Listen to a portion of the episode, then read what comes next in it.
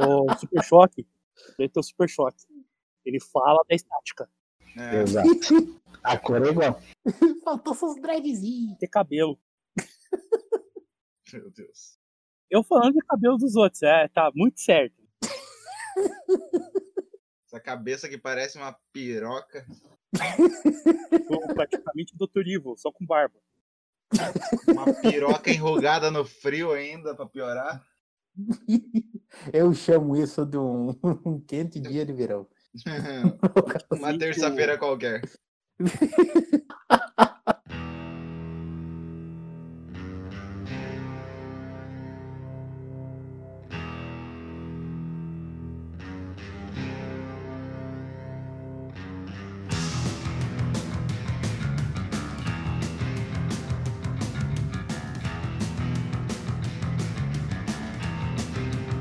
Salve, salve Terra Brasoles! Estamos aqui com mais um Lore Trash. Hoje a gente vai falar um pouquinho mais sobre o Edgar Allan Poe.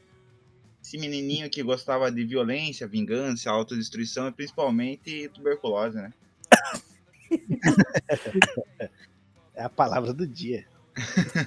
tuberculose.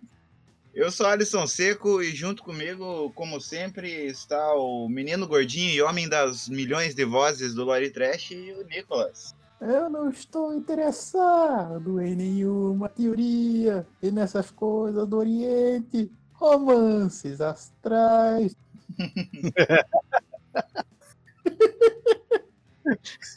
Doença. Não, mas pô, o Alan Poe tinha um bigodão, cara. Igual o, o Belchior, então. Era o Belchior de cabelo comprido.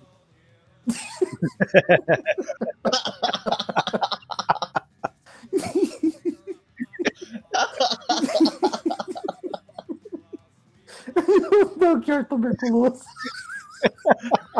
Eu, não, deu Belchior. Tá bem no teclado aqui. Passa álcool. Ó, corona! Não é mesmo? Elton. Ele jogou a bola pra você, Elton. Você nem escutou, né? Não, eu tava rindo, desculpe. Eu estava regozijando de minha felicidade aqui, mas agora eu fiquei triste. Podemos, podemos começar? Tá, agora vem a pergunta. Onde que nós começamos? Tô mais perdido que aquele tiroteio. Tá mais perdido do que filho da puta em Dia dos Pais. É, cara. Tá fal- falando do menino Alan Poe, o cara que também trouxe bastante do terror. Ele não, não, não, não falava muito de terror como terror cósmico, aquela coisa assim mais que vem de fora. Era um negócio mais intimista. Você tinha medo da morte, o medo da morte, o medo da morte, né? Porque você tem que ver, né? Quando você tá com tuberculose, a primeira coisa que você pensa é respirou, fez barulho, fudeu, morreu. Eu vou morrer. Né, Uma época cheia de tratamentos, né? Vários tipos de tratamentos Nossa. diferentes. super. Lembra muito o Brasil de 2020, né? É aquele. "Vé, Vamos pegar um remédio que não funciona. Falar pro pessoal tomar que, e sabendo que não funciona. E escrever uma carta pra não dar culpa no Estado porque não funciona. É, nada, Eu eu vou fazer uma lei aqui para os caras não me prender porque eu estou fazendo merda, né? Então, agora. se Eu eu. fico imaginando se o. Se hoje em dia fosse liberado fazer sangria ainda. Nossa, cara. Colocar sanguessuga no olho da galera. O Bolsonaro ia mandar. Põe isso no olho que passa E rapidinho. o último integrante da mesa, já que o Elton não passou a bola, né? Eu passo. É, temos a presença ilustre do monstrinho pretinho, o segundo Alisson. Salve, salve. é isso aí, agora pode começar que eu cansei, tô com tuberculose. Isso aí. Mas muito bem, como já foi dito, a gente vai falar um pouquinho sobre os, o Edgar Allan Poe, mais sobre a vida dele do que a obra especificamente. É, mas eu tenho que colocar, antes de mais nada, que os contos do Allan Poe têm, sempre tiveram grandes quantidades de violência, grandes quantidades de vingança, e geralmente, junto com essas duas, grandes quantidades de autodestruição e mortes prematuras. tipo, Igualzinho na vida dele. só que sem muita tuberculose. Mais ou menos por aí. Ele gostava bastante de alguns animais, tipo corvo e gato, que até hoje ele é conhecido como o corvo, né? É, ele tem uma aparência meio de corvo, né? Parece que ele tá meio morto. Eu, eu, cara, eu sempre pensei que ele fosse conhecido como Mágoa Noturna. South Park mentiu pra mim, cara. Ele sempre teve a fama de ter sido um alcoólatra, mas aqui a gente vai mostrar que não foi bem assim, né?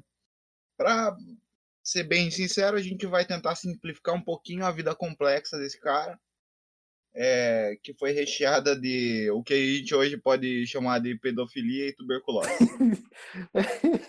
Cara, isso- essa parte da pedofilia. Meu Deus! O cara era a versão Ed hardcore do nosso querido Lord Byron, né? Sim. O Lord Byron Exatamente. tinha medo de ser hardcore. O Edgar Allan Poe olhou hardcore, pulou com os dois pés. Nem sabia. É, ao contrário do Crowley, que a gente falou no episódio passado, que tinha uma vida garantida porque era podre de rico, o Alan Poe foi um pouquinho diferente, né? Ele era meio rico, daí ficou extremamente pobre, daí ele ficou sendo mal pago o resto da vida. Então, hoje a gente vai falar um pouquinho sobre um protagonista que era um proletário extremamente idiota em questões financeiras. É basicamente assim. Hum, eu tenho 200 dólares que eu, eu recebi de herança. O que, que eu vou fazer?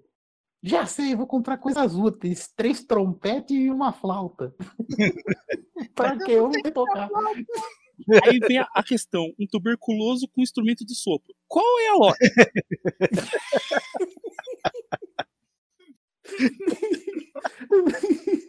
Imagina que da hora tocar uma tuba.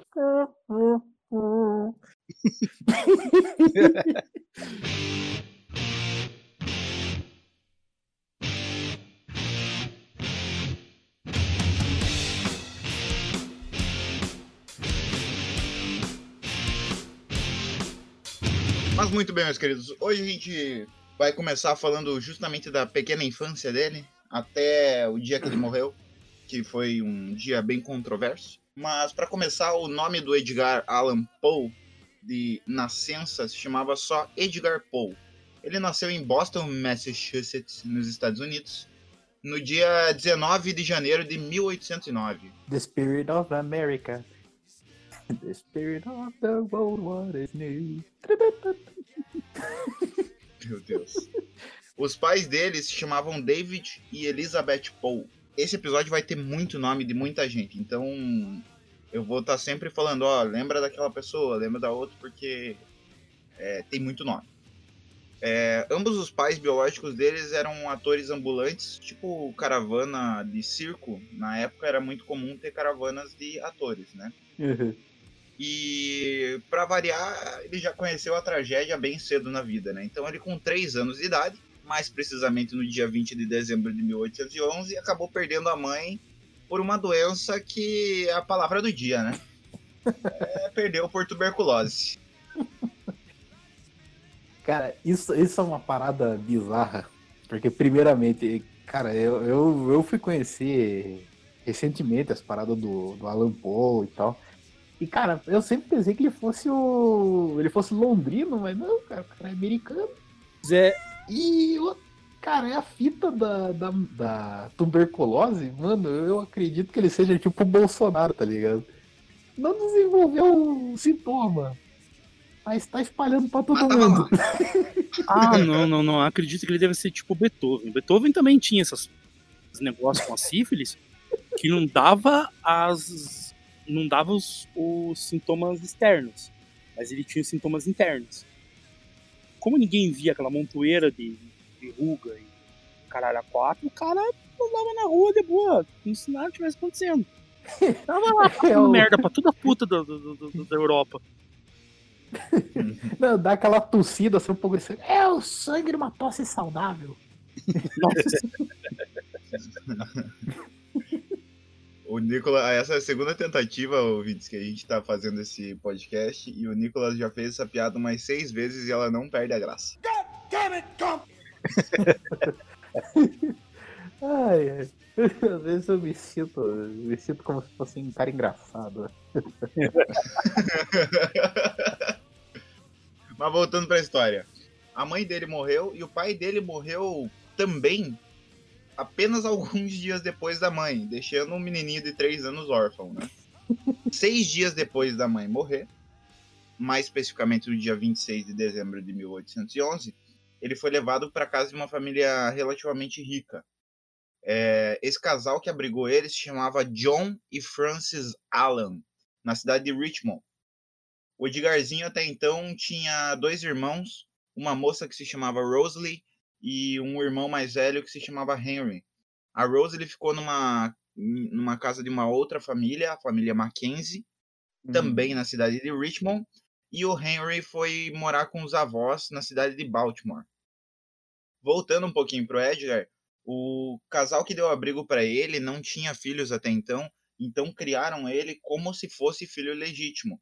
Inclusive, só alguns dias depois deles adotarem o Edgar, eles batizaram ele novamente e então colocaram o Alan dentro do nome. Então, de Edgar Poe, ele começou a se chamar Edgar Allan Poe, que a gente tanto conhece.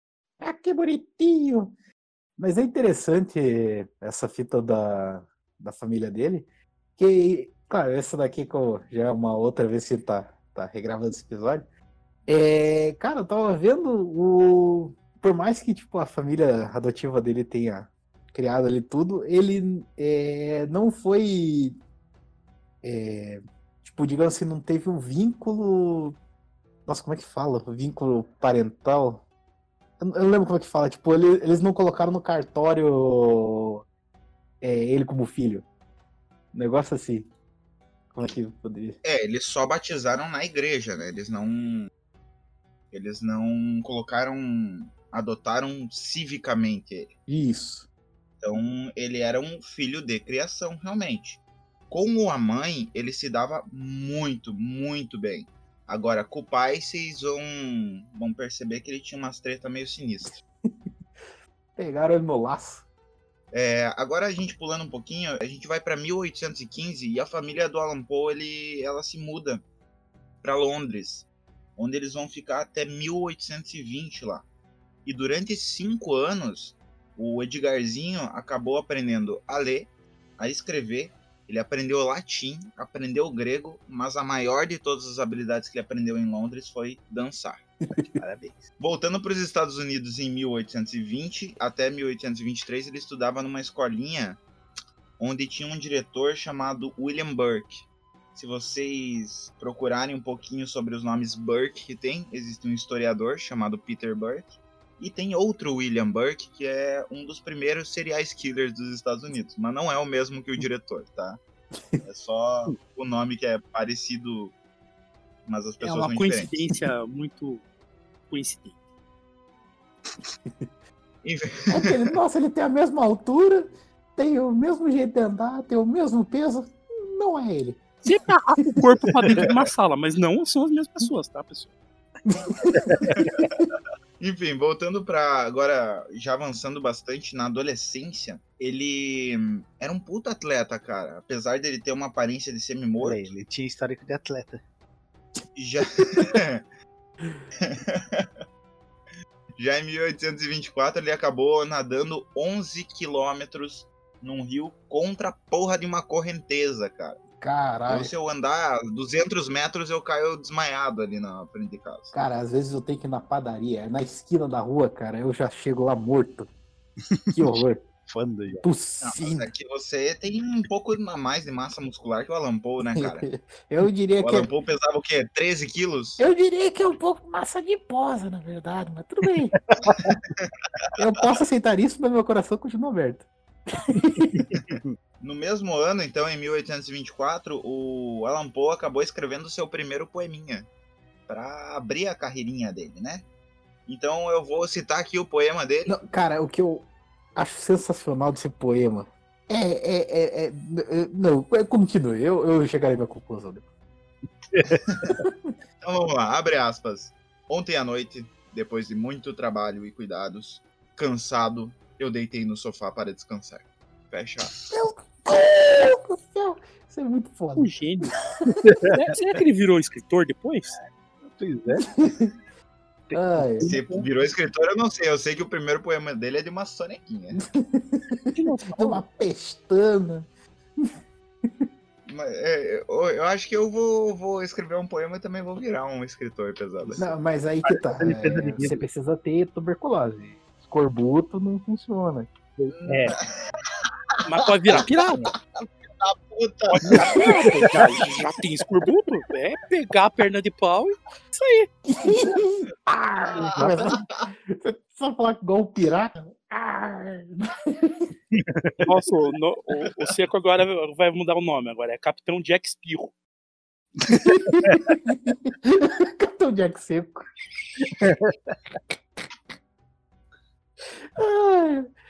Em 1826, o Alan Poe entrou para a Universidade da Virgínia, na cidade de Charlottesville. É, ele acabou conseguindo não ficar nos estudos porque o pai dele é, não queria dar uma vida fácil pro Edgar, mesmo porque ele tinha um pequeno vício em apostas e o pai adotivo tinha medo que o, o Edgar ia acabar gastando tudo o dinheiro em aposta em vez de pagar a faculdade. E daí, só pra vocês terem uma ideia que o problema em aposta dele era tão sério, tão sério, que aqui ele tava com 18 anos e ele já tinha 2 mil dólares acumulado em dívida. 2 mil dólares na época. Se a gente atualizar os valores, hoje em dia, isso dá mais ou menos 20 mil dólares a 50 mil dólares. Cara, é tipo eu com meus vícios de cartinha de médico. Em cotação para real, vai para o quê? 3 trilhões, né, Elton? Mais ou menos por aí. Fazendo as contas aí. Dá o PIB da Jamaica. Mais uns três reais no PIB do Brasil, né? Agora, mano. já tava tudo uma bosta na vida do, do Alan Poe, então o que, que ele decidiu? Ele decidiu que ele precisava passar o feriado de Natal perto do amor, a paixão da vida dele de infância. Uma mocinha chamada Elmira Royster. É, esse nome vai ser importante no futuro da história dele, então guardem esse nome, tá? É, o problema é que os pais dela pediram pra ela parar de corresponder ao Edgar pra casar com um, um cara que era um pouquinho, pouquinho mais rico que ele, um cara chamado Alexander Sheldon. E daí ela meteu o pé na bunda dele, né? Com isso, em 1827, ele pegou e falou: Não, então já que eu não tenho dinheiro pra pagar a faculdade, eu vou parar com a, com a faculdade e vou morar lá com meu irmão Henry em Baltimore. E ele se mudou pra Baltimore. Só que a gente tá no século XIX. Todo mundo dentro da casa, inclusive crianças de 5 anos, tem que ajudar. Imagina então um cara de 19, né? Então ele, como ele estava desempregado, ele precisava ajudar a pagar as contas. Em maio de 1827 ele se alistou para o exército, só que ele não se alistou com o nome dele, ele se alistou com o nome de Edgar A. Perry. O ornitorrinco. É, só que o massa é que ele gostou pra caralho do exército e se deu muito bem, dado que ele era um bom atleta. E em dois anos ele já era primeiro sargento de artilharia. Militar e atleta. Olha, já pode entrar no governo Bolsa. E foi durante esse período que ele aproveitou também para escrever o primeiro livro de poesias dele, que foi chamado de Tamerlane and Other Poems, que em português fica Tamerlane e Outros Poemas. É, ele decidiu publicar esse livro sobre um pseudônimo, porque parecia ser regra, né? Dentre todos os escritores que a gente já pesquisou pro Lore Trash, todo mundo nos prime- na primeira obra coloca um pseudônimo. E a do Alan Poe aqui, o pseudônimo era Abas- Abostonian, que em português fica um cara vindo de Boston. né?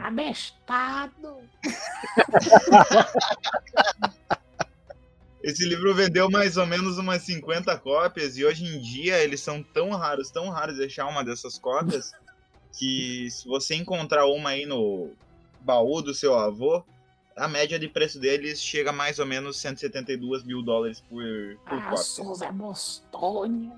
Nós é mal. Trazendo, trazendo, trazendo pro nosso universo 172 mil dólares dá pra comprar Uh. um Kinder Ovo. No, no, he's got a point. É, em fevereiro de 1829, a mãe adotiva dele acabou morrendo. Foi por conta de uma doença respiratória. Então já, já são dois pra conta, né? Mãe biológica e mãe adotiva por doença respiratória. Terceira vítima. E logo após isso, junto com mais um fator que eu vou falar daqui a pouquinho, é, muita gente descreve o Alan Poe como, por alguns anos, um cara muito rebelde que não conseguia ficar parado no mesmo lugar. Mas voltando um pouquinho para a carreira militar dele, ele, como ele tinha se dado muito bem, já estava como primeiro sargento uh, em 1828, ele acaba se alistando para ir para West Point, que é um campo de treinamento militar muito famoso lá dos Estados Unidos, para trabalhar com os fuzileiros navais e tentar buscar a carreira de tenente Você dele, né? está me dizendo que Edgar Allan Poe era um fuzileiro naval dos Estados Unidos da América? Não, ele não chegou a ser isso. Ah, então ele não era patriótico. Oh, it's true.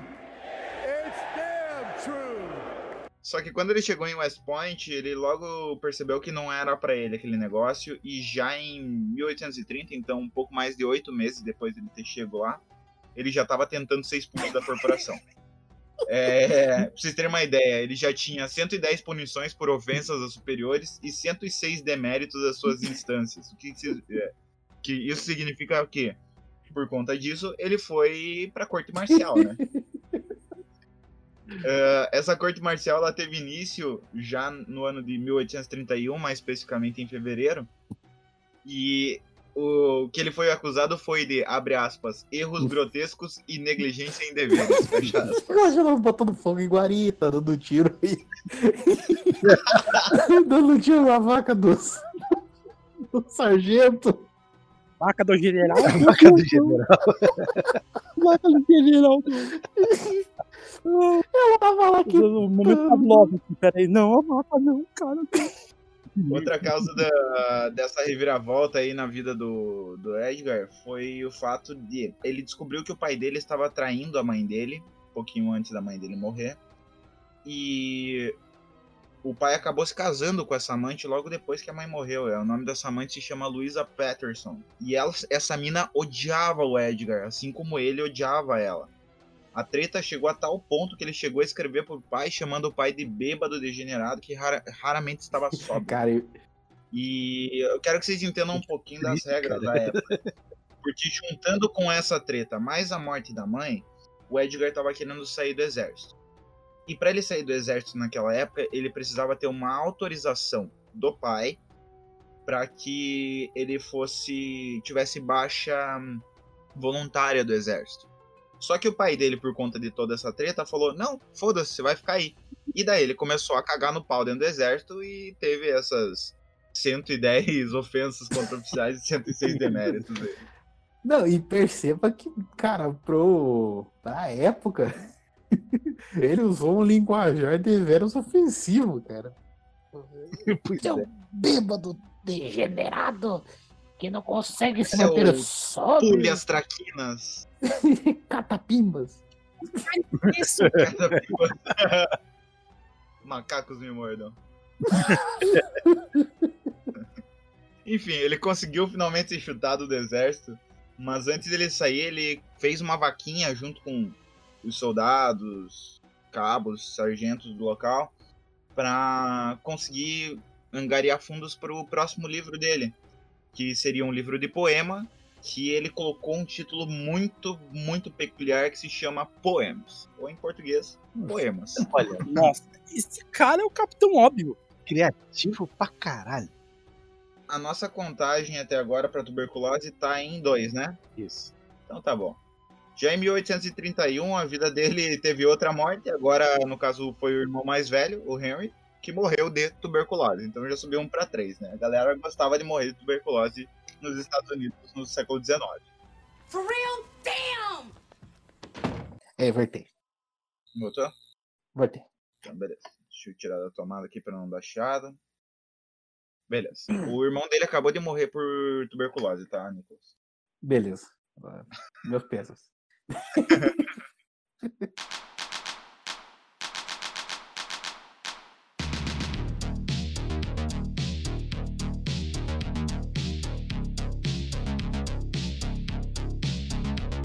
A carreira dele havia começado um ano antes da morte do irmão, a carreira de escritor, com uma história chamada Message Found in a Bottle, que em português fica manuscrito numa garrafa. Cara, é um, é um baita conto, mano. Essa, esse texto até hoje ele é muito, muito legal de se ler.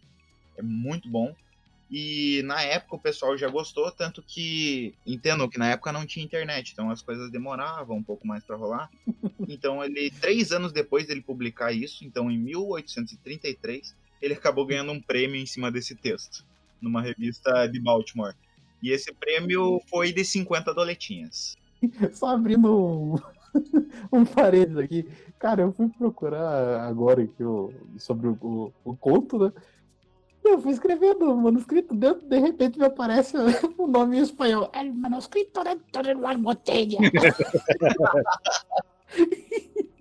Maravilhoso. Esse prêmio de 50 doleta que ele ganhou da revista veio numa hora excelente, uma vez que o pai dele tinha cortado qualquer ajuda que poderia dar para ele. Mesmo porque o pai dele tinha acabado de ter o primeiro filho biológico com a madrasta lá que ele odiava. E esse filho vai ser o futuro herdeiro legítimo da família Alan, né? Já em 1834, o pai dele daí ficou doente. E quando o Edgar soube, ele estava morando em Baltimore. Ele saiu vazado para a cidade de Rushmore para falar com o pai dele, né? Já que o pai dele estava tão doente assim e tal. Quando ele chegou na casa, a madrasta não bateu o pé falando que ele não podia entrar. Ele meio que cagou para ela e foi do mesmo jeito. E então ele teve o encontro com o pai dele que um sócio do pai dele, chamado Thomas Ellis, que estava presente, descreveu esse encontro que foi regado a lágrimas e emoções. Uh, e eu quero que vocês entendam a descrição, tá? Então eu vou ler aqui o que o cara escreveu. Abre aspas. Com o pouco de força que lhe restava, John, no caso o pai do, do Alan Poe, se levantou. Então Joe levantou a bengala que o, que o sustentava e ameaçou acertar a cabeça do jovem Edgar se o Edgar se aproximasse um pouco mais. Fecha aspas. Cara, é basicamente o programa do Ratinho. Coisa do DNA. O Elton tá aí ainda, ele não tá falando porra nenhuma. Tô, cara, tô emocionado. tô chorando de tristeza aqui. Coitado do, do Edgar. Edgar! E essa, meus queridos, foi a última vez que o Alan Poe viu o pai dele, mesmo porque o pai dele morreu no dia 27 de março de 1834. E no testamento dele não foi colocado o nome do Edgar. Então ficou tudo pro filho biológico dele. É treta de família, né, cara? É, acho que dava pra chamar. Como que era o nome daquela mulher lá do caso de família? Nossa, pior que eu não lembro. Não Eu lembro música. Era. Regina. Regina Volpato. Ah, Márcia? Não, Ah, pera. Márcia é. Márcia Imperator, é Imperator. Não, essa não. Essa aí ela não. Ela também tem problemas com família, mas não é bem É. essa, né? Troia Gomes. Que, acho que não é bem isso que a gente tá querendo falar, né? Eu tô imaginando a situação. Ele brigou com seu pai, agora eu vou chupar os dois.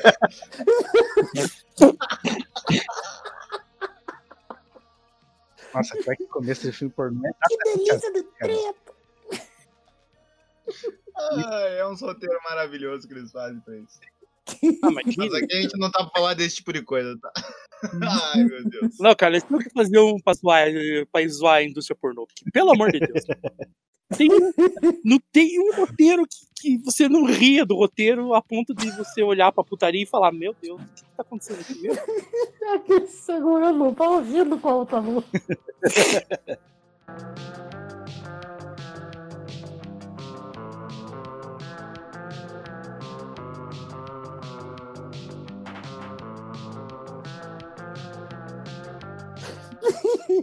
Ai, ai.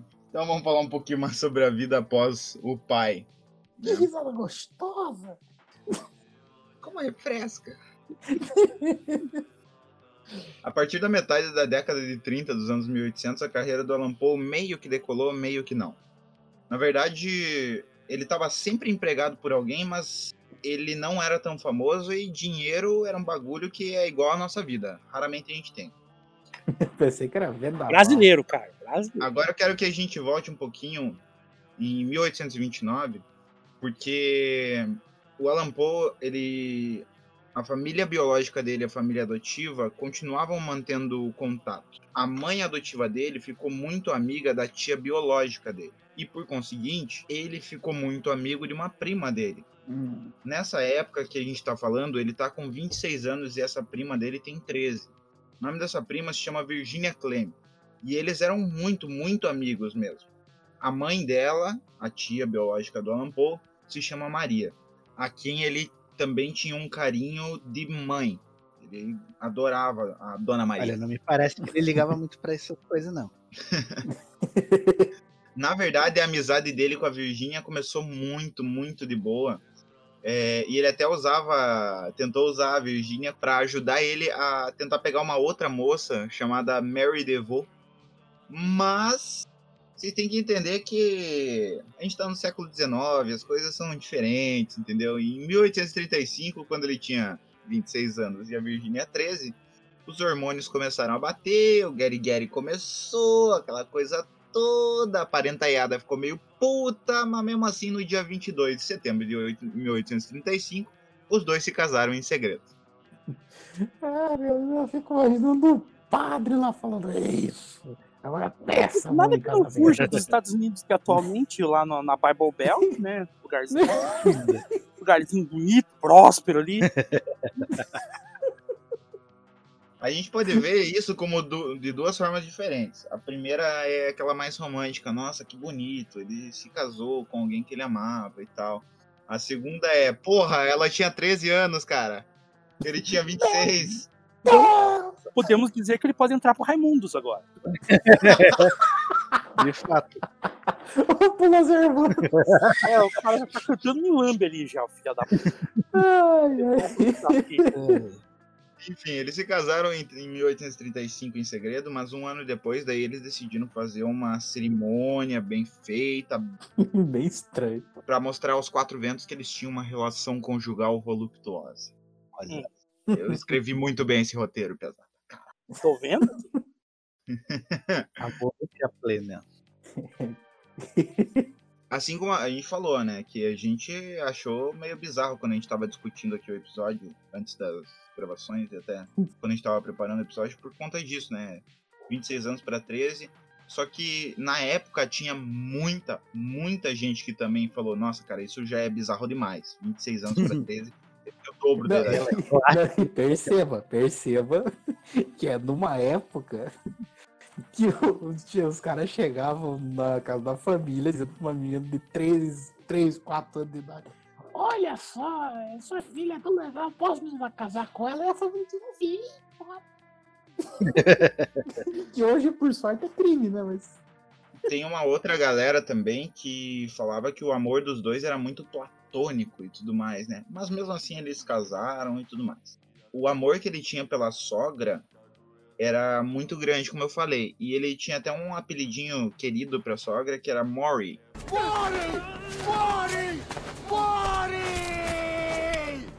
E o que, que ele fez? Um- eu quero que vocês lembrem que o Alan Poe escrevia contos de investigação e de suspense, né? Ou terror em questão de ressurreição, esse tipo de coisa. Tem uma obra que ele lançou que se chama Morella, que é uma obra de 1835, justamente o ano que ele casou. E nessa história, o personagem que narra a história, que é um personagem sem nome, é, ele tem a relação, uma relação muito afetiva com uma moça chamada Morella. Essa relação acaba é, se tornando um- uma relação amorosa e eles acabam se casando. Só que ele percebe que ela tá sempre procurando a identidade dela, nu- nunca está satisfeita com a imagem dela. E ela é um pouquinho obcecada pela morte, a tal da Morella. Aí, o que acontece? Ela acaba morrendo quando ela dá a luz para a filha deles. Então esse protagonista anônimo, ele decide não batizar a menina que nasceu por 10 anos. Então por 10 anos a menininha não tinha nome. E à medida que essa menininha crescia, ela parecia cada vez mais com a mãe, a Morella, que havia morrido. Quando ela completou 10 anos, o protagonista decidiu batizar a menina e decidiu batizar com o nome da mãe. Então, no momento em que ele fala, ó, o seu nome é Morella para a menina, ela começa a agonizar, agonizar, e ela solta numa voz meio esguichada ah, o que eu vou citar aqui da obra, abre aspas, eu ainda estou aqui, fecha aspas. E então a menina morre. Por um instante eu pensei que você ia dizer: Você se lembra de mim? Eu falava desse jeito quando matei o seu irmão! ai, ai. Ah, vacilado pra Roger Rabbit. Que filme maravilhoso. Por que, que eu trouxe essa história pra vocês, rapaziada? Porque eu quero que vocês entendam que quase todas as histórias do Alan Poe tem alguma coisa a ver com um reflexo da vida dele. Nesse caso, ele coloca uma nuance dele, que é a morte e ressurreição, é, geralmente uma busca de identidade mesmo depois da morte, ah, que são comuns nas obras dele. Mas a história tem um paralelo bem legal com a vida dele, porque vejam bem, a Morella e o protagonista eram amigos antes de serem amantes, assim como ele e a Virginia eram amigos antes de ser amantes. Ah, na história, o casamento entre a Morella e o protagonista era super feliz, assim como o casamento dele com a Virginia também era muito feliz. Ah, apesar de, como é normal, né, na, na classe mais pobre, eles geralmente estavam quebrados financeiramente. É, a Virginia, cara, agora, só pra vocês entenderem esses nuances, eu vou continuar a história do Alan Poe, tá?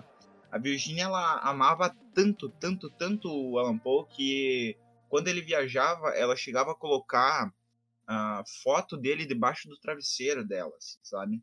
Já o Alan Poe, ele era moleque piranho, mas não um moleque piranho que traía e tal. Ele gostava de conversar com todo mundo. E nisso ele começou a trocar cartas com uma moça chamada Frances Sargent Osgood. Ah, não existe nenhuma prova concreta que os dois tinham algum caso e tal. Mas muita gente diz que essa mina era amante dele. Agora vai começar uma treta na vida do Alan Poe que vai reverberar pela vida inteira dele, principalmente por um cara que vai entrar na história aqui. Em cima dessa Francis que ele trocava cartas, tinha um cara que era muito afim dela, chamada Ru, chamado Rufus Greensworld. Esse cara, ele, pra vocês terem ideia, ele trabalhou em vários locais junto com Alan Poe, mas os dois se odiavam. Enquanto tava rolando essa troca de cartas também, tinha uma mina que era afim do Alan Poe, que se chamava Elizabeth Elliot.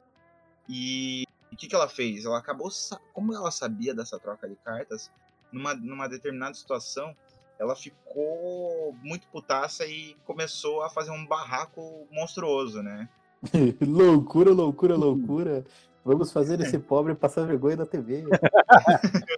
Vamos te oferecer dinheiro pra você pagar um aqui. Mas o que você precisa fazer é, é pular numa perna só de biquíni na frente da sua esposa enquanto ela chora. Assim você vai poder pagar a cirurgia, seu pobre desgraçado. É, é Veja pessoal, como esse é eu o Luciano Huck. sou sócio daquele cara no Madeiro. Madeiro, madeiro, madeiro. Quem que tava no meio dessa treta toda? A Virginia, a esposa dele. Que até então tava cagando pra situação, porque ela gostava muito dele e confiava nele. O problema é que, o que eu não falei pra vocês é que a Virginia já tava, desde sempre, ela tinha uma saúde muito frágil. Isso fez com que o choque da- do, desse barraco que a Elizabeth fez desestabilizou muito a E saúde dela. desencadeou a tuberculose. Exatamente. Não tinha cloroquina naquela época, dá essa coisa, né? Não tinha cloroquina, mas tinha cocaína, veja bem. Parece cocaína. cloroquina, mas é só tristeza.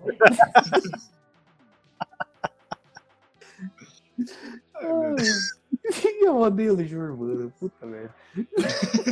Não diversifica, Kodiak. Ei, cara, mas você tem que entender que você não entende seus pais. Ah!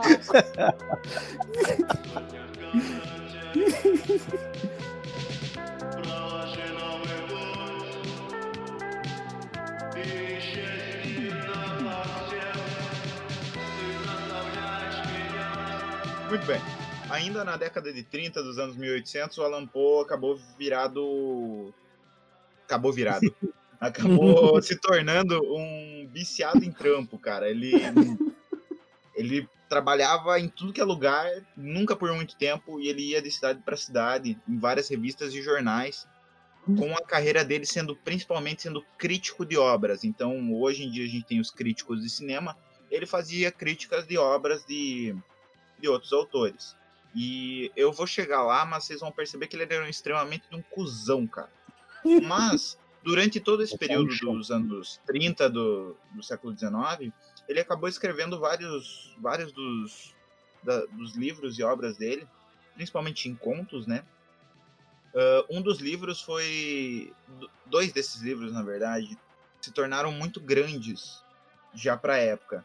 O primeiro foi em 1838, ele lançou The Narrative of the Arthur Gordon Pym, ou em português fica As Narrativas de Arthur Gordon Pym. Ele até ficou famosinho e tal, mas dentro do, desse contexto ele acabou lançando outros, outras duas obras que fizeram muito mais sucesso. É, basicamente não fede nem cheira. Dentro dessas duas obras, a gente tem uma que se chama The Tales of the Grotesque and Arabesque. Que em português. Vai lá, Nicolas, eu sei que você quer falar isso. Você tava É, as histórias do grotesco e o arabesco. Olha só. cara, que troço foneticamente orgasmante de se dizer, cara. Arabesco. Como você está se sentindo hoje? Me sentindo meio arabesco. E o outro livro que ele lançou também foi The Concologist First Book, que em português fica o primeiro livro do, do concologista. Pra quem não sabe, concologista é quem estuda a ostra. Chegado no mexilhão, hein? Give your meat a good old rub. That's it. Nice and hot. Hot and spicy meat. yeah, boy.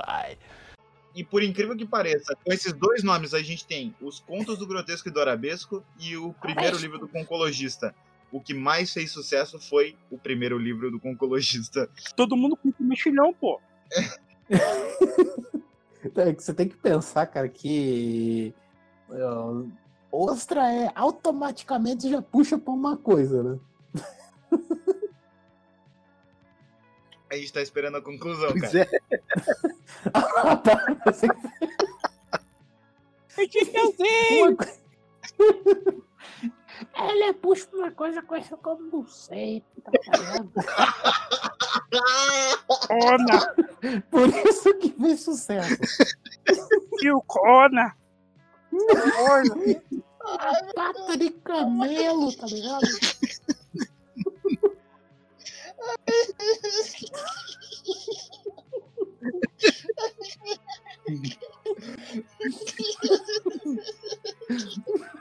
Momento quinta série. Ai, Nicolas, você é demais, cara. Vai se fuder. Tinha que gravar algum áudio pra Eu vou tentar voltar pra história depois dessa, velho. O livro do mexilhão perdido. Não, pera.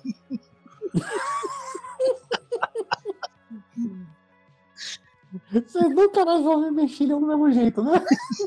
Já em 1841, o Alan Poe virou editor de uma revista chamada Graham's Magazine. E é claro que, como ele era um moleque muito malandro, ele acabou usando a revista para publicar vários dos poemas e contos dele. Só que ele era tão bom, tão bom, que, para vocês terem uma ideia, a vendagem da revista subiu em 650% pelo curto período de tempo que ele trabalhou lá. Caralho. Em maio desse mesmo ano, em 1841, ele acabou vazando da revista por alguns fatores, e quem assumiu o lugar dele foi nada mais, nada menos que um cara chamado Rufus W. Greenswald, que é aquele mesmo cara lá da treta que teve. É, como eu falei, esse cara vai ser muito importante na história do Alan Poe. E quando ele foi perguntado por que, que ele saiu da revista, ele teve uma resposta um pouquinho delicada. E eu vou colocar a resposta aqui para vocês. Abre aspas. O motivo pelo qual eu pedi demissão desta revista foi o nojo da pieguice de um determinado sujeito dentro da revista. O salário foi outro fator de- do pedido de demissão, uma vez que não me pagavam pelo cargo nem as tarefas às quais a mim eram atribuídas. Fecha. aspas. Então ele meio que não gostava do Rufus, eu acho, né? Cara, o desfecho desse- dessa treta que eles tinham os dois é uma coisa fantástica.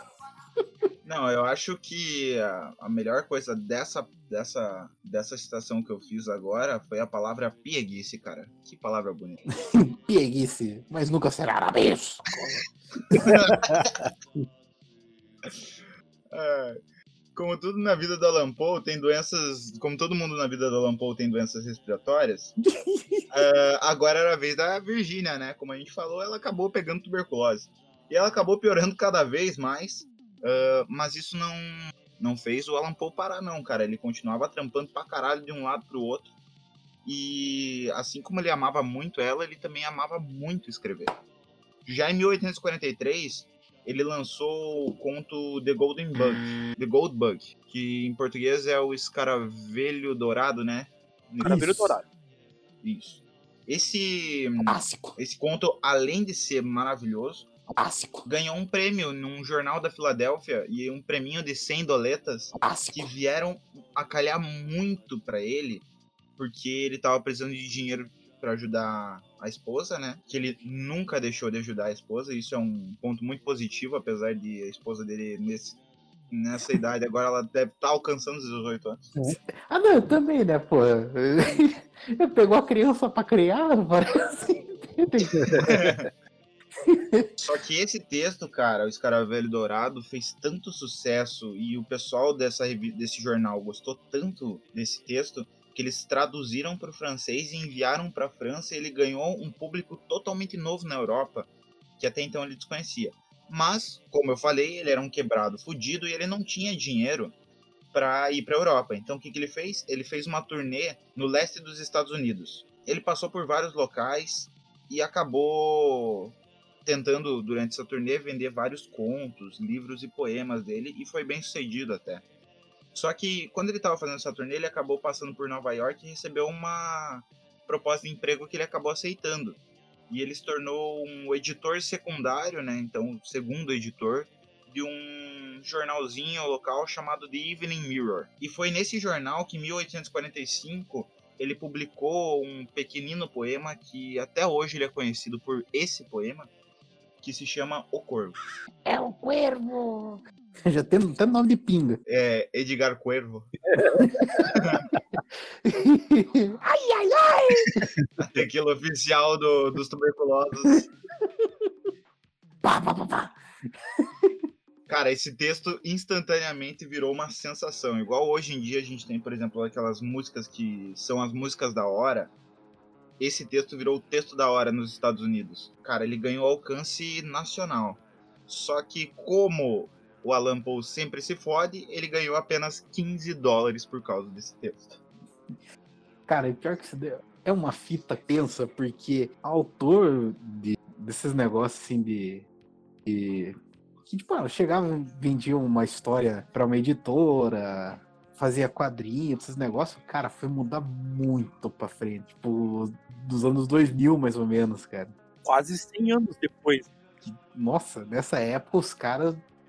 O que podiam tirar do, do autor, os caras sugavam mesmo. Nossa, e se sugar do Alan Poe, ele desaparece, né? O cara já parece um raquítico anêmico. Essa é a época que começaram a aparecer os primeiros contos de contos de ficção, de terror, essas coisas. Eles, o pessoal no final do século ali, 1870, eles pegavam os contos do Poe, de um monte de outros autores e colocavam um livro simples, que era pra galerinha ler.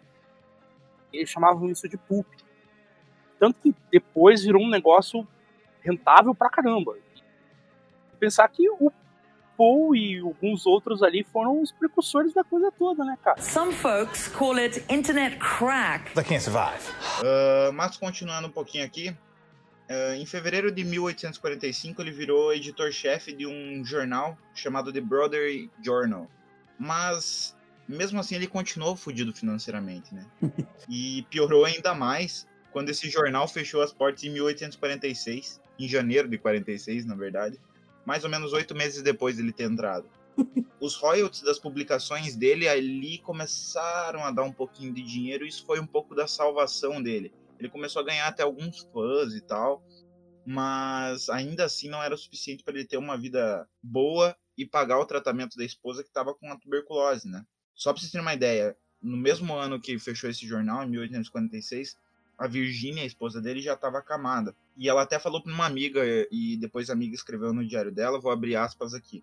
Eu sei que eu vou morrer logo logo, mas eu quero ser o mais feliz possível e fazer o Edgar mais feliz possível. Fecha aspas. Ai, que bonitinho. E foi no dia 30 de janeiro de 1847 que a Virginia Poe morreu de tuberculose em Fordham, no estado de Nova York. Caralho. Contagem de mortes por tuberculose está em 4, né? Eu ia dizer cinco, Fora os não né, notificados. É. porque, porque matou a mãe e o pai, foi um double kill ali. Existe, existe um rumor que no leito de morte a Virginia acabou culpando a Elizabeth, que era aquela mulher que fez o barraco, pela causa da, do estado de saúde dela ter piorado, né? Por conta da vergonha que ela acabou passando socialmente. Oh, I hate Dick, I hate Larry, and I hate Elizabeth. They drive me to drink. Quando a Virginia morreu, o Alan Poe, ele amava muito ela e ele acabou sentindo muito. Ele ficou dois anos, cara, dois anos em luto. E todo dia dentro desses dois anos, ele levava flores novas, todo dia. O túmulo dela tá sempre com uma flor bonitinha. Olha só. Ah, que bonitinho. Romântico. Uma história de pedofilia acabou terminando como uma história de amor de verdade. Quem diria que ele realmente amava ela, hein? Eu pensava que era só cilada. Seria o Edgar Allan Poe o primeiro cara que a gente pode chamar de o terror das novinhas. Ele era um sugar daddy, cara. Não tá entendendo. Sugar Daddy sem dinheiro nenhum, É. né? Tem que entender assim, ele era um safado sem vergonha, mas é tipo o de Alien, só pegou uma novinha. Né? Maldito de aranha, meu Deus. É o outro também. Odeio ele, mas segue o jogo, segue o jogo. Deus. Começar a chorar aqui. Ver o Elton chorando deve ser a pior coisa do mundo. Ele é um troglodita, né? Imagina chorando. Mas pense que deve ser um choro de verdade. Porque gordo chorando é o. É a... Até você mover toda a massa gordurosa pra formar o choro é um negócio assim que. Isso é, é difícil, cara. O Nicolas não entende. Exatamente, tipo, pô, você tem que ir ali. a gente é tudo é contenção de líquido, né, cara? Um cacto, um negócio assim. Pois é. Tem que apertar ali, sai umas gotinhas. Você, você grita, grita, grita, sai uma lágrima.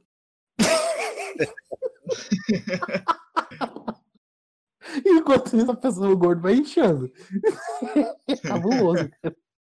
Então eu vou continuar aqui, tá, pesado? É, continua então. Faz favor. Transi- transição, Nicolas.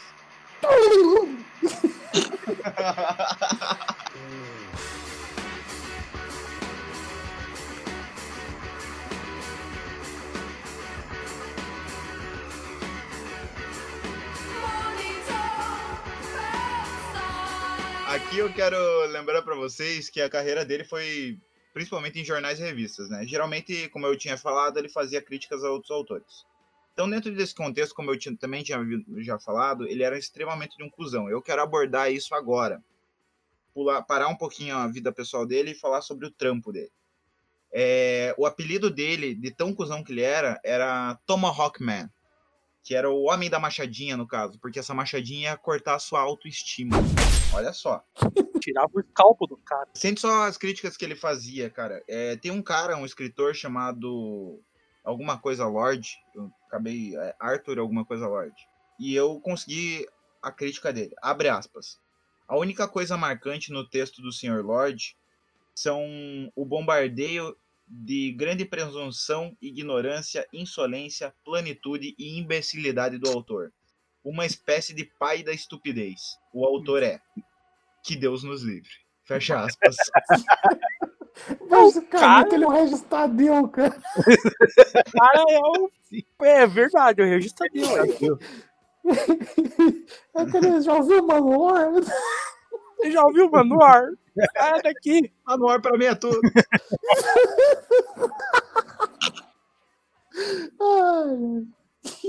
Só que, cara, essa crítica que eu acabei de ler não foi nem de perto as piores, assim, porque ele atacava mais a obra do cara. O foda é quando ele atacava o cara, quer ver, ó? Tem uma crítica que ele fez, ele também não fazia crítica só para autores, ele também fazia para editores, tanto de jornais, revistas ou de publicadoras de livros, né? Então, ele fez uma para um cara chamado Tuckerman. E eu vou aqui abrir aspas, tá? Tuckerman sempre foi um cara extremamente tedioso, maçante em toda a sua escrita. Fecha aspas. Ou seja, não compra nada que sai do jornal desse cara, que é uma bosta. E se- eu não sei se vocês lembram daquele Rufus, mas ele também. Aí eu acho que ele fez só pra sacanear mesmo. Abre aspas. Rufus é nada mais, nada menos que um bajulador destinado a afundar no, no poço de um esquecimento. Fecha aspas. Basicamente, o Bolsonaro dizendo, comeram minha esposa. Que... Então, agora que vocês entenderam o quanto ele era cuzão no trampo dele, eu vou falar um pouquinho sobre a reputação dele, tá? A reputação dele foi criada, na verdade, por um cara que eu vou falar mais pro finalzinho, perto da morte dele. Ah, mas hoje a galera conhece ele como um beberrão, é, um cara boêmio e tal. Mas na verdade ele começou a beber só depois que a esposa dele morreu. E ele era um péssimo ah, bebedor, no caso, né? Ele tomava duas, três dosezinhas e ficava, nossa, extremamente cozido. É o famoso miojão, né? É tipo eu. É tipo você, Se eu-. Tomou três latinhas de Cara, cerveja e já tá reclamando de dor de cabeça. Três latinhas? Três latinhas? Eu tomo uma. Nossa, caramba, ontem eu dividi uma lata de cerveja com minha mãe. Mano, eu passei a tarde inteira com dor de cabeça. Ele foi feito pra bebida, mas eu gosto de pinga. Vai entender. Em 1848, ele tava tentando casar com uma mina chamada Sarah Ellen Whitman. Tentando. Só que ela tava preocupada com essa reputação que ele tinha e, claro, tipo, ela não ia casar com alguém que tinha reputação de bêbado. Então ela colocou a seguinte condição é ele: ou você para de beber de vez e fica em completa abstinência de bebida, ou eu não caso com você. Só que ele não conseguiu ficar sem a- os biricos e, e ela acabou dando um pé na bunda dele, cancelando o casamento que já estava marcado. É, minha pulsa tá firmando. Em 1949, ele reencontrou aquela antiga namoradinha Elmira, que tinha dado pé na bunda dele por um cara mais rico, bem lá no início da história, não sei se vocês lembram. Eu mira pau no cu. Nossa, que legal. Só que agora ela era viúva daquele cara já. E, bem, vocês estão ligados que o Alan Poe, ele é, ele é moleque piranho e tudo mais, mas ele é um cara sério. Então, em agosto de 18- 1940 1849, perdão, ele casou com ela. Porque foda-se, né? Ah, e pelo jeito, ele queria ser um bom marido, porque ele até acabou se juntando com. A época tinha um grupo que era tipo Alcoólicos Anônimos, para parar de beber. É, para quem quiser saber o nome do, desse grupo, se chama Sons of the Temperance. Tá? Só caso vocês queiram pesquisar aí. Filhos da temperança, traduzindo. Eu pensei que era o alcoólico todo conhecido. É, esse é a gente. Não, pera. Cara, tava tudo certinho, tava tudo da hora na vida do Alan Poe. Finalmente ele tava começando a ganhar um pouquinho de dinheiro, ele tava num casamento feliz com a Elmira. É, mas tudo que é bom na vida de pobre dura pouco, né? Para começar, em, em 26 de setembro de 1849, o Alan Poe foi na casa de um amigo dele que era médico. Esse cara se chamava John Carter. Virginia! Hum. ele tinha ido para Filadélfia para para concluir uma edição e nesse só que eu quero que vocês entendam que nesse momento da vida dele o Alan Poe estava morando na cidade de Richmond tá? Barçom. então era uma viagenzinha do de Richmond para Philly né? Filadélfia. Esse amigo John Carter chegou para ele e falou cara você tá com algum problema não faz essa viagem adia. Só que o Alan Poe falou não cara tá tranquilo. E um dia depois, então no dia 27 de setembro de 1849, o Alan Poe saiu de Richmond e começou a viagem dele. Agora começa o mistério da vida do, do Alan Poe, tá, gente? Por seis dias ele passou completamente desaparecido. Ninguém sabia de onde ele, aonde ele tinha ido parar. E para os padrões da época, seria uma viagem de dois dias de Richmond até Filadélfia. No dia 3 de outubro, na cidade de Baltimore, que fica no meio do caminho na época, né? ah, um jornalista chamado, chamado Joseph Walker, não o Johnny Walker, Joseph Walker, estava caminhando perto de um pub chamada, chamado Gunners Hall, em Baltimore, e ele se deparou com um homem em estado de choque. E esse homem estava deitado na sarjeta com a roupa tudo suja, tava tudo fodido ele tava aparentando estar muito doente. Esse homem falou para ele que se chamava Edgar Allan Poe e pediu ajuda. Eu pensei que você ia falar que era o Albert Einstein. Ah, e deu uma frase motivacional, né? Esse homem é o Albert Einstein. Ah, o Alan Poe pediu para para o Joseph Walker para levar ele ou entrar em contato com um amigo que tinha nas redondezas que também era editor só que de um jornal médico chamado Joseph Sno- Snodgrass. Snodgrass, meu Deus, que nome difícil. Snowden. Só que o que, que o Sr. Walker fez? Ele levou, na verdade, o Alan Poe para um hospital. Claro, era a coisa mais sensata a se fazer. Onde o Alan Poe foi tratado por um cara chamado John Moran, né? Esse médico notou alguns sintomas no paciente. Ele, os sintomas eram febre, ele tinha uma repulsa por água, não conseguia tomar água, não gostava do contato da Ah, eu água. também. Ela faz mal pra cacete. Você vai lá, Oh, nossa, que líquido da de esquisito. aqueles. Banho só no sábado, né, preto? Exato. Aí chega, Nossa, que líquido estranho, inodor e, e Color. sem sabor. O que é isso? É água. Ah, olha o que falta inventar.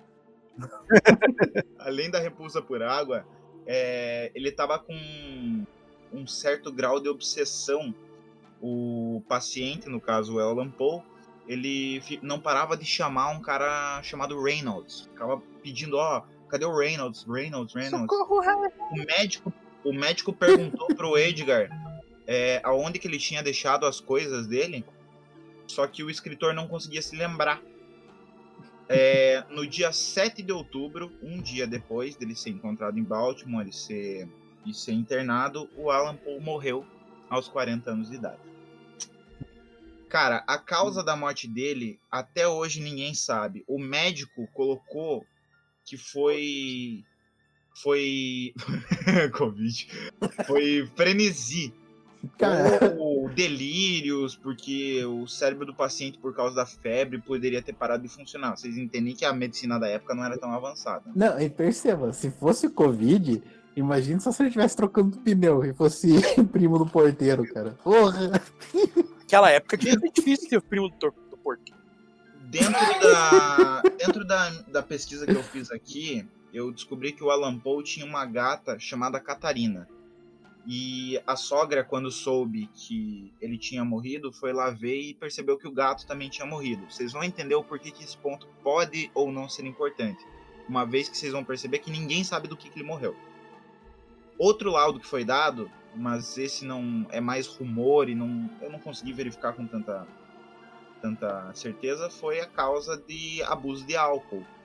É, vocês vão entender da onde que surgiu esse rumor daqui a pouco, mas é muito pouco provável que tenha sido isso, tá? Apesar de ter sido esse o rumor espalhado pelos jornais e obituários da época. Maldita Gazeta. Hoje em dia existem outras teorias, como tuberculose, epilepsia, diabetes e até raiva pesada. No caso da raiva, é por isso que é importante a parte do gato. Pode ser que o gato tivesse morrido de raiva e acabado contaminado ele. Mas E- é uma possível causa. Não quer dizer Não, que ele tenha E além raiva. disso, a versão à água, né, cara? Que. É, tem- exatamente. Como que é hidrofobia? Como que chama? É, fica com hidrofobia, né? É, que o cara. Nossa. Eu não sei não, hein? Mas acho que Alan Poe, além de. Ele foi o primeiro zumbi também, hein? Olha só. Um cara chamado Matthew Pearl, é, que também era escritor, disse que poderia ter sido câncer no cérebro. O que faz sentido por causa de alguns sintomas, tipo o delírio, a obsessão e tudo mais. A pessoa que tem um câncer no cérebro com estágio avançado pode ter esses sintomas. Ah, em 1875, tá, bem depois da morte do Poe, ele foi exumado para ser enterrado em outro lugar. E enquanto eles estavam transladando o corpo de um lugar para o outro, é, acabou tendo um acidentezinho e o caixão caiu. No momento em que caiu, as pessoas perceberam que tinham nódulos dentro do crânio dele. É, Isso pode ter sido tumores calcificados. Então, essa é outra possível causa da morte dele. Tinha um módulo. Por isso que Caralho, módulo.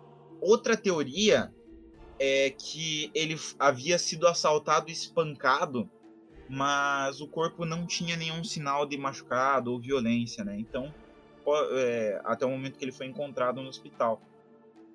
E por fim, existem muitas e muitas outras teorias, mas eu selecionei só mais uma aqui, que na época era período de eleição em Baltimore.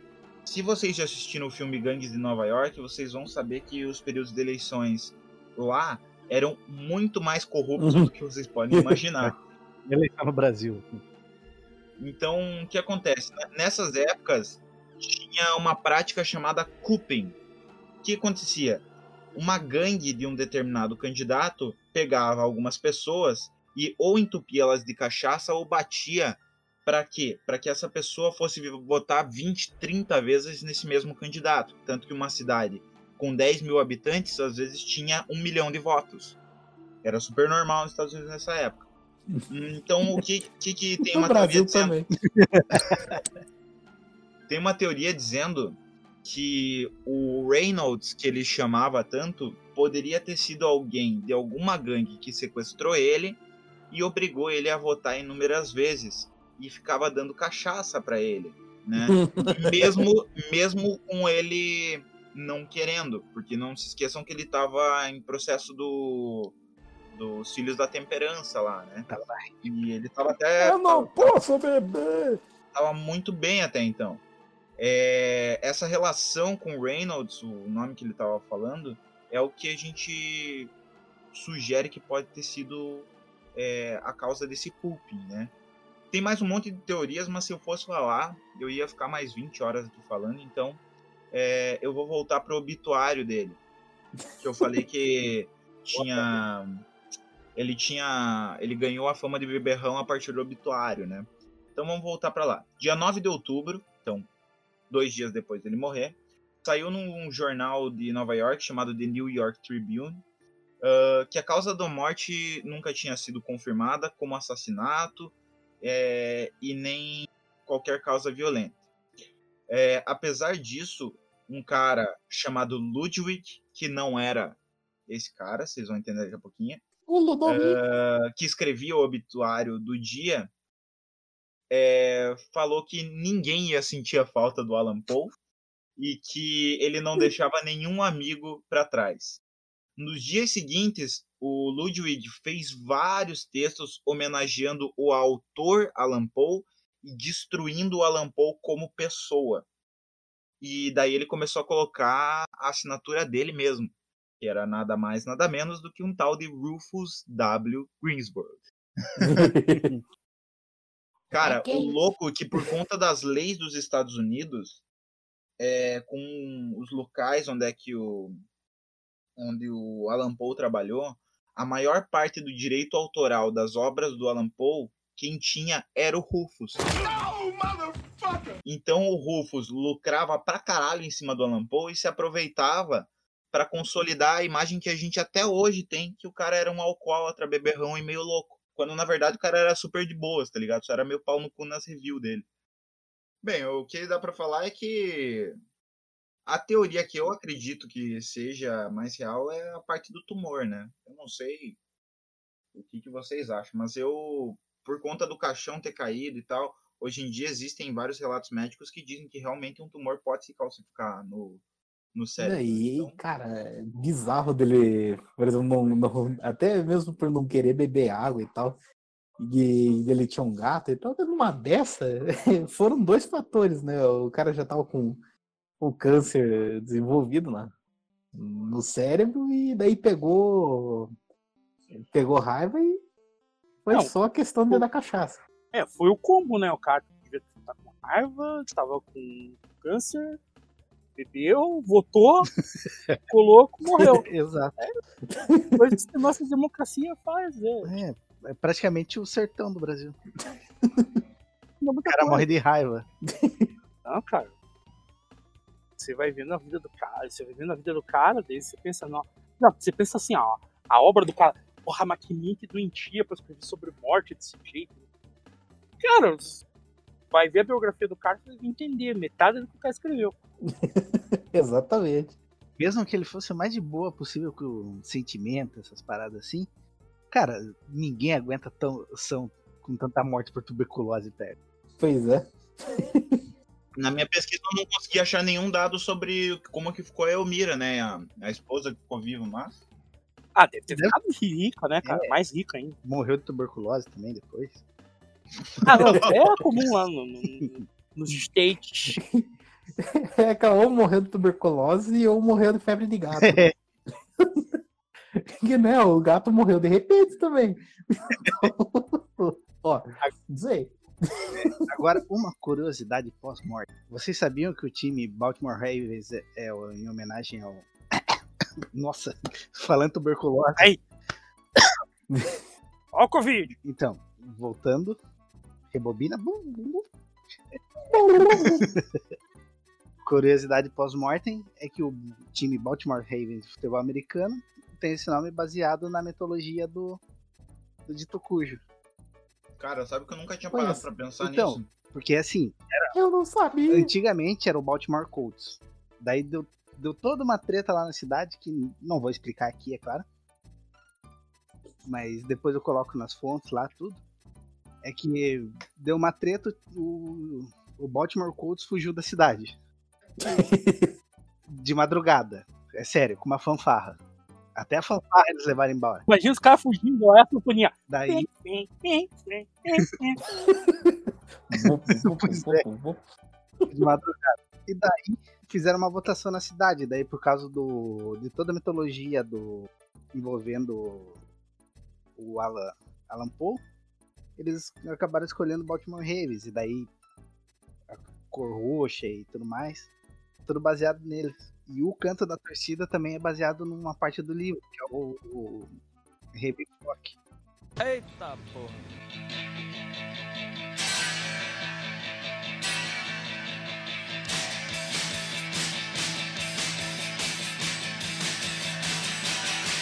Muito bem, pra finalizar, a gente vai falar um pouquinho agora sim sobre a obra dele, tá? O Alan Poe, a obra dele vai ser sempre lembrada como uma obra de ficção de horror ou horror psicológico. Ele é conhecido também como o pai dos contos modernos, uma vez que sua obra sempre, é, em grande parte, foi de poemas ou livro de é, livros cheios de contos distintos uns dos outros. A- as temáticas dele sempre foram horror e ficção, mas ele também é conhecido como um dos primeiros precursores é, do gênero investigativo, né? E ele tinha duas regras básicas para escrever. A primeira regra é que as histórias sempre deveriam ser curtas o suficientes para ser lidas de uma vez só. A segunda regra dele era a métrica gramatical dele, cara. A escolha de palavras dele sempre significava alguma coisa dentro das histórias que ele escrevia. Se você lembrar dos períodos literários que a gente tinha na escola, é, romantismo, blá blá blá blá. É, isso é uma escola boa, eu nunca aprendi. Vocês vão lembrar que tinha dois movimentos literários. é, no Brasil chegou um pouquinho mais tarde, mas já era em voga lá nos Estados Unidos e Europa. Que era o movimento gótico e o movimento romântico. Tá? Esses dois estilos de literatura estavam muito em alta na época do Alan Poe. E ele conseguiu entrelaçar os dois estilos. Foi um dos poucos autores que conseguiram fazer isso. Por isso que ele se tornou um cara tão dominante no cenário literário americano e posteriormente mundial, né? É, como eu falei, ele não escrevia também obras apenas de horror. Ele falava obras que englobavam vários aspectos e algumas delas misturavam vários tipos literários. Tem algumas obras que é meio que impossível de classificar, porque ele fazia uma mistura tão grande. Só pra vocês terem uma ideia. Tem um conto dele que tem só quatro páginas, tá? O conto, resumindo, o conto é assim: tem um duque que é francês e ele morre e acaba acordando no inferno. Mas ele quer escapar de lá. Então o que ele faz? Ele vai lá, fala com Satã e faz uma aposta com Satã. Por quê? Ele é muito bom em jogo de cartas. Então ele fala pra Satã: vamos jogar um jogo de 21 aqui, Blackjack. E, quem- e se eu ganhar, eu ganho minha liberdade. E daí ele acaba ganhando e escapa do inferno. Com isso, a gente consegue perceber algumas coisas. Em quatro páginas, ele consegue criar uma história de fundo, que é o Duque morrer e vai para o inferno. Duas situações, ele acordar no inferno e o jogo de cartas.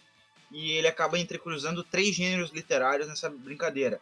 Um que é comédia, porque por que, que o demônio ia aceitar um jogo de cartas de Blackjack? Segundo é o horror. Autoestrada.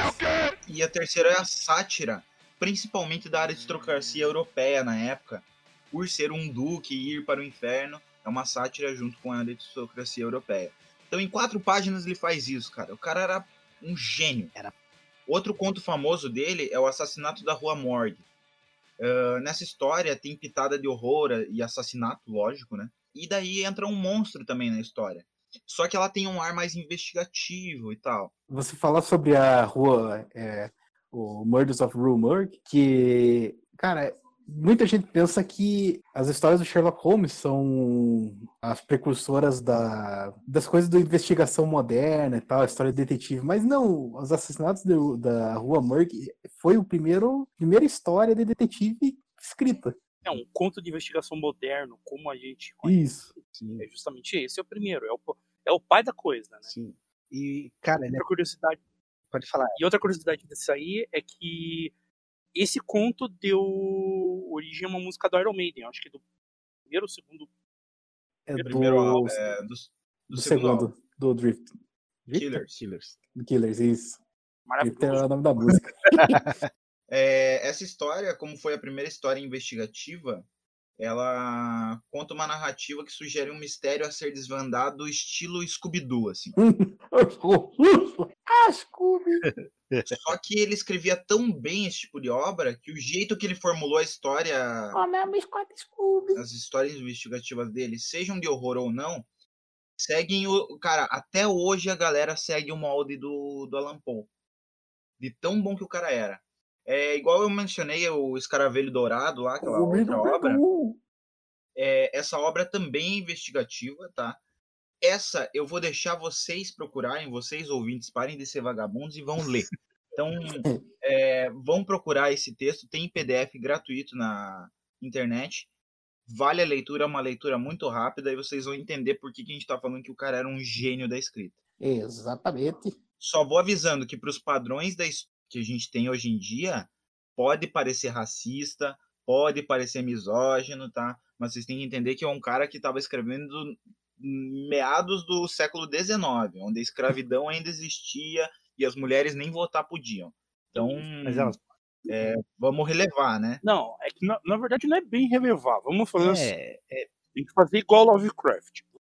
E você vai ver a merda toda, legal, vai ficar de cara com aquilo, só que você tem que entender a história. isso. Você entendeu a história? Beleza. Se você for pegar os contos pra frente, coisas que se basearam no Alan Poe, aí você vai ver que a galera entendeu o cerne da coisa, tirou isso. Porque não É, exatamente. Ele nessa história do escaravelho, ele conta que ele sai dos Estados Unidos e vai para um outro, uma outra região e vai com um negro. Isso é uma coisa bem legal porque é a primeira vez que tem um junto com o protagonista não a nível de escravo um negro. Vai ter um negro que tá no mesmo status social do protagonista, tá? Então essa é uma das primeiras obras também que tem isso. O massa das obras dele também é que a, a linha entre a vida e a morte não estava sempre clara, né?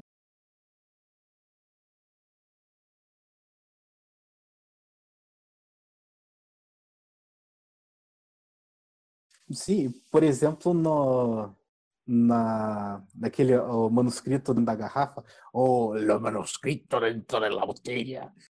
É,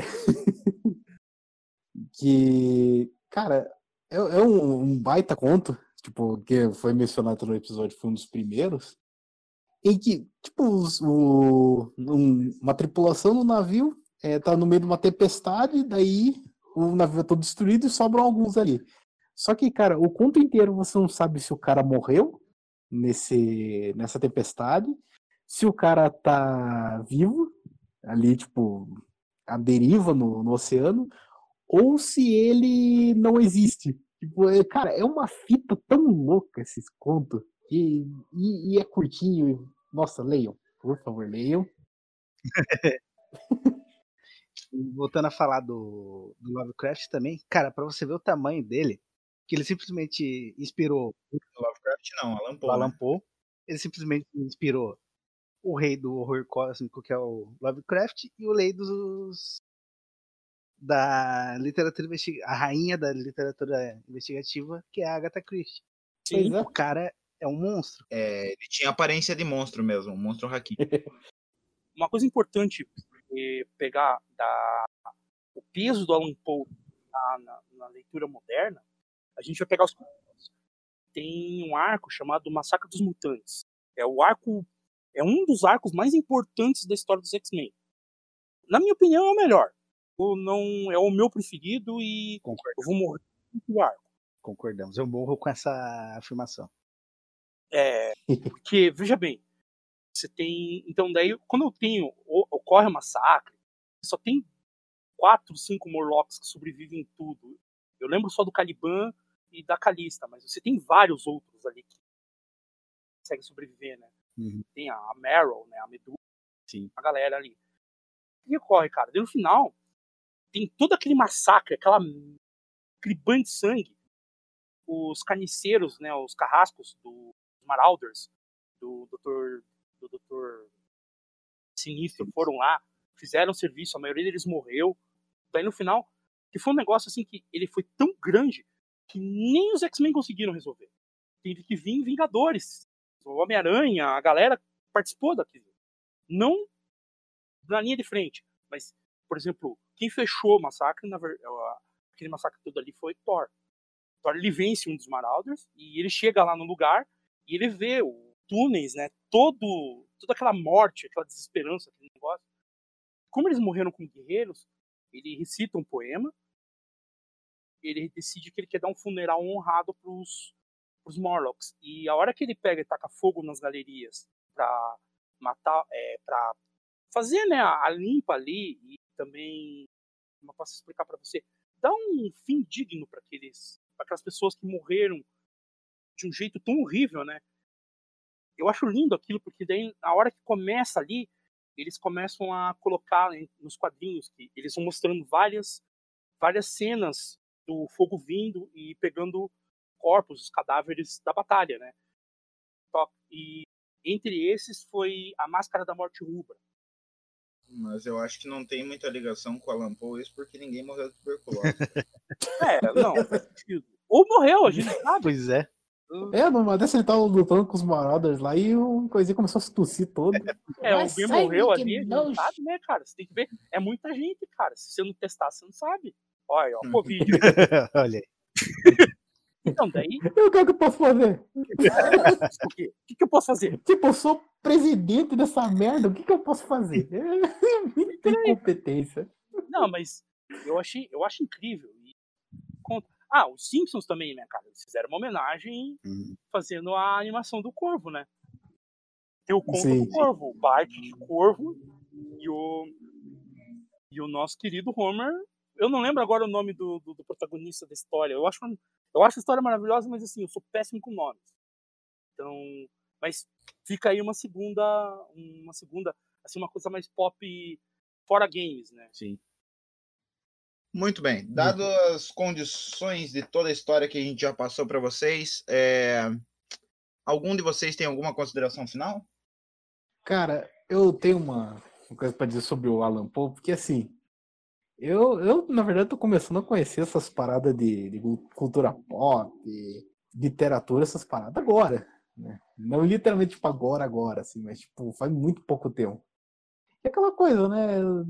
Eu só tô começando a ter internet agora. É, tô começando a ler as paradas aqui, coisa agora e tal. E, cara, é bacana ver como esses caras, eles é, é, serviram de influência pra muita coisa. Tipo, um influenciando o outro. Como, por exemplo, o próprio Lovecraft. Cara, tem um conto do, do Alan Poe que é uma- a conversa de Eros e Charmignon. Eu não lembro se a conversa, alguma coisa é Eros e Charmignon. Que, basicamente, é dois caras que morreram e eles estão tentando descobrir como que eles morreram. E daí eles descobrem que, tipo, teve um cometa que passou muito próximo da Terra, é, e devido à força da. é, tipo, acho que como ele pegava o oxigênio da, da atmosfera, era alguma coisa assim, ou ozônio, agora não me lembro muito bem do conto, ele tirou todo o oxigênio da Terra, toda a população ali morreu. Tipo, do mundo todo morreu. E daí eles vão tentando lembrar essas coisas, de como isso aconteceu e tal. E, cara, isso daí nada mais é do que horror cósmico, né? Que é um, uma coisa celeste, um objeto celeste, uma, uma, digamos assim, uma entidade, Uhum. é, tá além da alçada do controle humano e que ainda assim ele só tá passando ali e tá destruindo tudo que passa por ele, né? No caso, o que ficou no caminho dele é a Terra. então, tipo, cara, Alan Paul, nossa, é- ele mora aqui, ó, no meu coraçãozinho de gordo. E, cara, eu... me corrija se eu estiver errado, mas teve um jogo antigo pra cacete, eu acho que era da Midway. Era. Nossa, quero lembrar agora. The Dark Eye. Era um Ah, jogo eu joguei. 95. Aqui, ó, achei tudo. E eu lembro que ele era. Tinha. Aparecia no fim do jogo o, as inscrições lá que era baseado no Edgar Allan Poe. Só que, Massa. nossa, eu não sabia porra nenhuma de Allan Poe. Outros jogos que, que a gente pode citar também, ó, entra Alone in the Dark. Sim, Aquilo é Alan Poe puro. tipo, tantos clássicos que é que é o que foi um dos primeiros jogos em 3D que saiu pra coisa de, de consoles e tal, quanto os mais modernos. Só que o mais moderno, no caso, é o. Nossa, eu não lembro o nome, que acho que é o 3, que é. Que daí, de- depois desse, só bucha. Dito isso, com as considerações finais de todo mundo aqui, eu acho que eu até vou me fuder pra editar isso tudo aqui, porque a gente acabou de gravar duas horas. Pô, e, Eita, e foi, foi facinho de gravar isso daí. Foi gostoso. Foi, vai ser facinho também de editar, você vai ver como vai ser gostoso. Vou querer dar um soco em mim mesmo e em vocês todos. Eu falei Tá menos, dentro. eu apanho menos, tá? Eu já tomei uma facada. tá É pra, isso que a gente, é pra isso que a gente paga. É, é, não, não ganho nenhuma carteira de cigarro, cara. Vou mandar um. Não Mas pode fumar, muito fumar, amor e pegar tuberculose. Mas muito bem, meus queridos. É, dito tudo isso sobre Edgar Allan Poe, agora só nos resta mais uma coisa que é de praxe no nosso querido Lore Trash, que é Eltinho, por favor, escolhe uma música aí pra nos lembrar desse autor maravilhoso. Ah, mas com certeza. Ah, Vamos pegar então o clássico do Iron Maiden, né? Murders in the Room. Isso aí, Assassinos da Rua Morgue, com certeza. Então é isso, meus queridos. Fiquem com Murders in the Hoog Morgue do Iron Maiden. Um beijo. E até o próximo programa. Um beijo.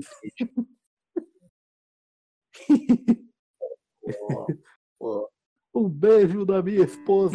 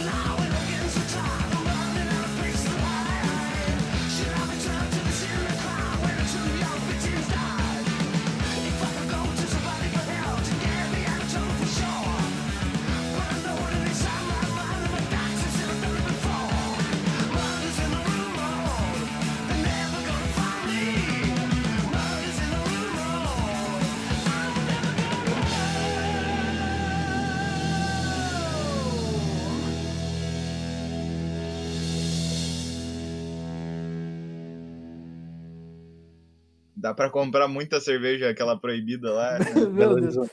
Cagar até Nossa. dizer chega, ô laxante do caralho. Cara, velho. você falar isso daí já me deu uma apertada no no intestino aqui. que Aceitar caga. Alguns sons vão ser ouvidos aí. Eu peço desculpa já de momento.